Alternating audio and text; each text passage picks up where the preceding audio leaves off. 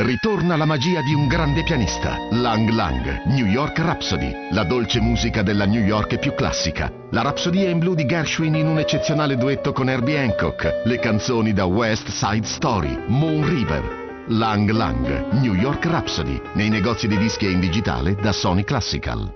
Tutta la città ne parla.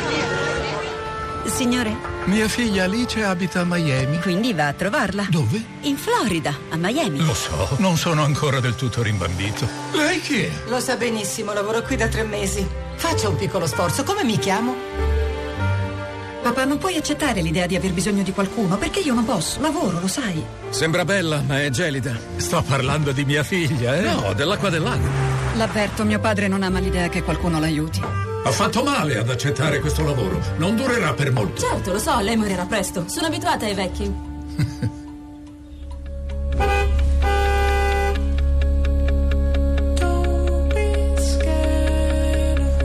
Lo capisci che organizzi tutta la tua vita intorno a lui, in funzione sua, e lui non si rende conto di niente. Oh, la mia macchina!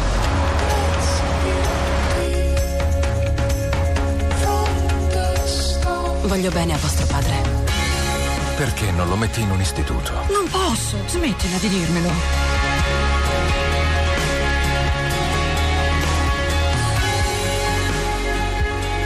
Questa figlia interessata e avida. Adesso basta, cazzo, finiscila.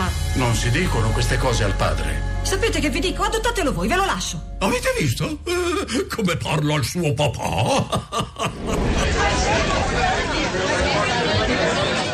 Florida, film del regista francese Philippe Leguet, uscito l'anno scorso, racconta la storia di Claude Lerminier, un eh, importante dirigente d'azienda, quasi ottantenne, che inizia a sentire i primi sintomi eh, della demenza senile. Una figlia, Carol, che lo sostituisce anche nell'azienda eh, familiare, cerca di occuparsene, lo affida delle badanti che però lui rifiuta, le mette in difficoltà, come spesso credo capiti in situazioni del genere, e poi in questo padre che perde progressivamente la memoria un desiderio sempre forte, sotto traccia, quello di rivedere l'altra figlia, Alice, Alice, che, vi- che vive in Florida. La Florida che dà appunto titolo a questo film che credo metta in scena una vicenda familiare molto vicina e simile a quella di tanti ascoltatori che al 335 56 4296 continuano a raccontarci via sms le loro storie e devo dire soprattutto le loro difficoltà e la tanta solitudine. Rosa, Polacco. Pietro, buongiorno, buongiorno a tutti. Ehm, allora, sui social network, sì, ci sono molte, molte storie, molte testimonianze. Eh, non c'è mm, molta attenzione, diciamo, partecipazione eh, oggi proprio sui social network, o meglio se guardiamo Twitter, Alzheimer non è un hashtag eh, in tendenza, perlomeno in queste prime ore del mattino. Però sui social c'è un progetto molto mm, interessante di cui abbiamo letto in un articolo sulla stampa e siamo andati a vedere. Allora, il progetto si chiama My Grandma is Fading, mia nonna sta sparendo e, mm, ed è un profilo Facebook e anche un account eh, Instagram dove si pubblicano le, le foto. Lo ha ideato Luca Vallese, che è un ragazzo di 23 anni che vive a Torino. Ha trovato una foto scattata da sua madre eh, nella quale ritratta sua nonna su una panchina, seduta su una panchina sul lungomare con una eh, insomma è una foto molto bella, potete andarla a vedere, io non ve la so raccontare. E, mm, il progetto di Luca prevede, l'ha iniziato il 5 settembre, ha deciso di pubblicare ogni giorno eh, una versione diversa di questa foto eh, che giorno dopo giorno lui scannerizza ehm, con la fotocopiatrice, non usa Photoshop perché si è accorto che fotocopiando, fotocopiando, fotocopiando ogni giorno sua nonna sparisce ancora un po', sempre, sempre di più. E, e allora su questo profilo di Facebook scrive nel 2008 mia nonna è stato diagnosticato l'Alzheimer, a partire da oggi ogni giorno la stessa immagine di lei che scompare e quello che poi colpisce sono i commenti che si trovano su questo, eh, su questo- sul profilo di questo suo progetto e sono mh, diverse persone che hanno esperienze vicine di Alzheimer che ehm, com- commentano, eh, mostrano i propri sentimenti di fronte a questa esperienza. Ehm, Marina scrive questo modo di raccontare riesce a rendere bene l'idea di quello che è questa malattia, cosa si prova ad avere accanto una persona con l'Alzheimer, Paolo scrive semplicemente mia madre. Eh, Benedetta scrive mia nonna è svanita giorno dopo giorno per 15 anni. La cosa sorprendente è che nei miei sogni adesso non è mai stata così nitida. Marina dice io ho visto mia mamma diventare sempre più piccola e con tanta voglia di vedere noi cinque figli attorno a lei non riconosceva più mio papà quanto mi manca. E, e ancora Laura dice mia madre è malata di Alzheimer, il tuo lavoro rende l'idea di una morte lenta dove la persona sbiadisce a poco a poco. Io sono una fotografa, ho iniziato un progetto su tutto questo ma mi sono fermata perché non riesco ad andare avanti, è troppo difficile, è troppo privato da condividere, ma la tua idea rende tutto molto bene e io lo sto provando insieme a te. Quanti messaggi davvero mi sono perso leggendo anch'io qua tante tante storie. Se, mh, eh, ricorda per esempio un ascoltatore, un'ascoltatrice Rosanna del padre malato per quattro anni, la madre che ne è uscita devastata. L'avevano anche ricoverato proprio all'istituto specializzato diabete grasso il padre, con molte speranze. Il risultato è che l'ospedalizzazione ha portato ad ulteriori regressioni e perdita di autonomia. Eh, non auguro nessuno un'esperienza simile, non tutti i malati sono docili, a volte sono violenti e hanno paura dei familiari che non riconoscono più. Lo ribadisco, è davvero davvero devastante, scrive Rosanna. Eh, ci, c'è Roberto innanzitutto collegato con noi. Buongiorno Roberto. Buongiorno, buongiorno a voi, grazie. A lei la parola. Da, eh, dunque, da dove ci parla Roberto, mi perdoni? Io parlo da Torino. Prego. E io sono un medico ospedaliero in pensione, mia moglie è un'insegnante, anche lei in pensione, ed è affetta da oltre vent'anni da Parkinson, che oggi ormai è evoluto come succede spesso in Alzheimer. Eh, per nostra fortuna abitiamo in un condominio non proprio popolare, anche se non è un condominio di super lusso o di lusso, Comunque ci sono alcune difficoltà al di là dei problemi strettamente familiari di assistenza diretta quotidiana, ci sono dei problemi anche di ah, coabitazione in un condominio, dove il condominio costruito negli anni 70-80 circa non è proprio in regola. E io ho chiesto con la dovuta discrezione, ho chiesto al condominio l'aggiustamento di alcuni scalini di accesso alla- all'ascensore, che tra l'altro è un ascensore di vecchio stile, anche se in misura doppia per ogni piano e quindi non è proprio un ascensore ehm, così degradato, ma è un ascensore relativamente moderno, ma di dimensioni tali in cui non entra la carrozzina.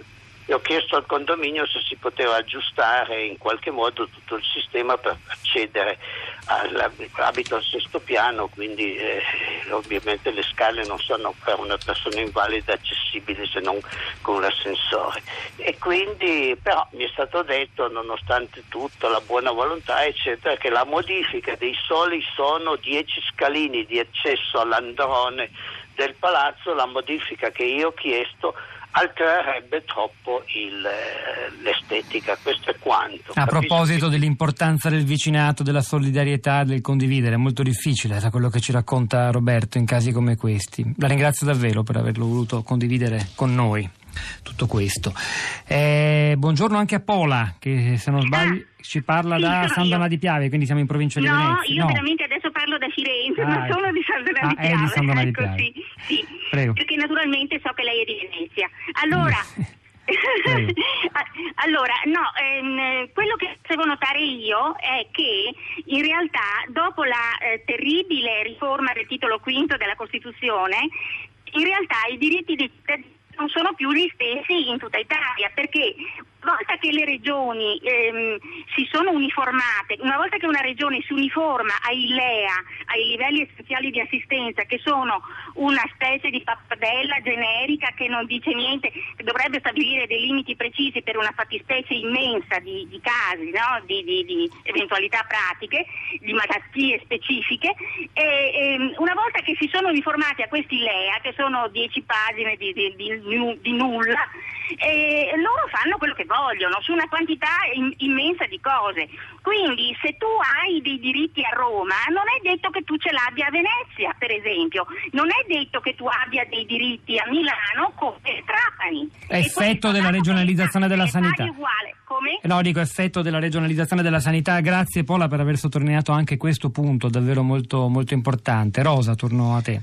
Allora c'è un commento sulla nostra bacheca di Facebook, sono diversi, ma quello di Valentina, eh, la sua esperienza. Prima mio padre in preda a una demenza terribile, eh, buttava via la roba dalla finestra, andava sul balcone di notte, eh, sono stati anni di sofferenze. La battaglia per far riconoscere la malattia e la ricerca disperata di un posto dove metterlo perché non più gestibile in casa dove viveva solo mia mamma ormai anziana. Io vivo in un'altra città, quindi facevo i salti mortali, fermarmi lì la notte per far dormire mia madre, ripartire alle 4 di notte per andare a lavorare. Ho bussato a mille mille porte, abbiamo cominciato con un centro diurno, poi pian piano rompendo le scatole a tutti siamo riusciti a farlo entrare in una casa a riposo dove lo abbiamo spostato altre tre volte. La prima era una specie di lager. Aiuti? Nessuno. Nel frattempo si è ammalata mia madre. Oggi l'ammalata sono io, conclude Valentina. Cioè auguri a tutti quelli che si trovano in questa situazione. Forse più che aspettare lo Stato sarebbe utile accendere un cero. Rosanna, buongiorno. Buongiorno. Dunque lei ci parla da Monza. Io, dai io parlo dalla provincia di Monza, sì. ho questa esperienza con mio padre, con questa malattia che è durata quattro anni in modo conclamato, lui era anziano comunque. Volevo sottolineare, non so se l'avete detto, che eh, ci sono molti malati di Alzheimer giovani che durano anche 20-30 anni ed è una cosa, cioè per, per noi la malattia è durata solo quattro anni con mio padre. E ho mandato un messaggio perché eh, ho sentito mh, una persona che interveniva, mh, mi scuso ma non avevo seguito benissimo la Sì. trasmissione con estrema attenzione e ho sentito dire che insomma stare vicino a un malato di Alzheimer non è così difficile, io trovo che sia veramente devastante eh, e, e sento che questi interventi lo confermano. Cioè è un dolore privato in cui tu ti senti assolutamente solo e va bene se hai una famiglia un po' numerosa che può eh, sopperire all'assistenza, cioè che, che può provvedere all'assistenza suddividendola su più persone. Rosanna, grazie per averlo sottolineato, sta emergendo anche da tante altre testimonianze. Grazie davvero, Rosa. Allora, su Twitter lo dicevo, mh, pochi hashtag, molti articoli, molti romanzi, film, contributi. Uno romanzo di diversi anni fa, molto bello, lo ricordo, Stephen Mary Block, Io non ricordo era il titolo, ne ripozza. E poi il tweet di Roberta, mia madre, una persona allegra, amava la vita, quando è morta il dolore è svanito con lei, resta l'amore. Ah, Continuiamo a lavorare sulla città di relote.blog.rai.it per darvi altri materiali utili per approfondire e capirne di più. C'era Fiore Liborio alla parte tecnica, Piero Pugliese alla regia, Pietro del Soldai Rosa Polacco a questi microfoni, Cristina Faloce, la nostra curatrice Cristiana Castellotti, Florinda Fiamma lasciano la linea Radio Tremondo, alle 11.30 verrà Radio Trescenza, noi ci risentiamo domattina alle 10.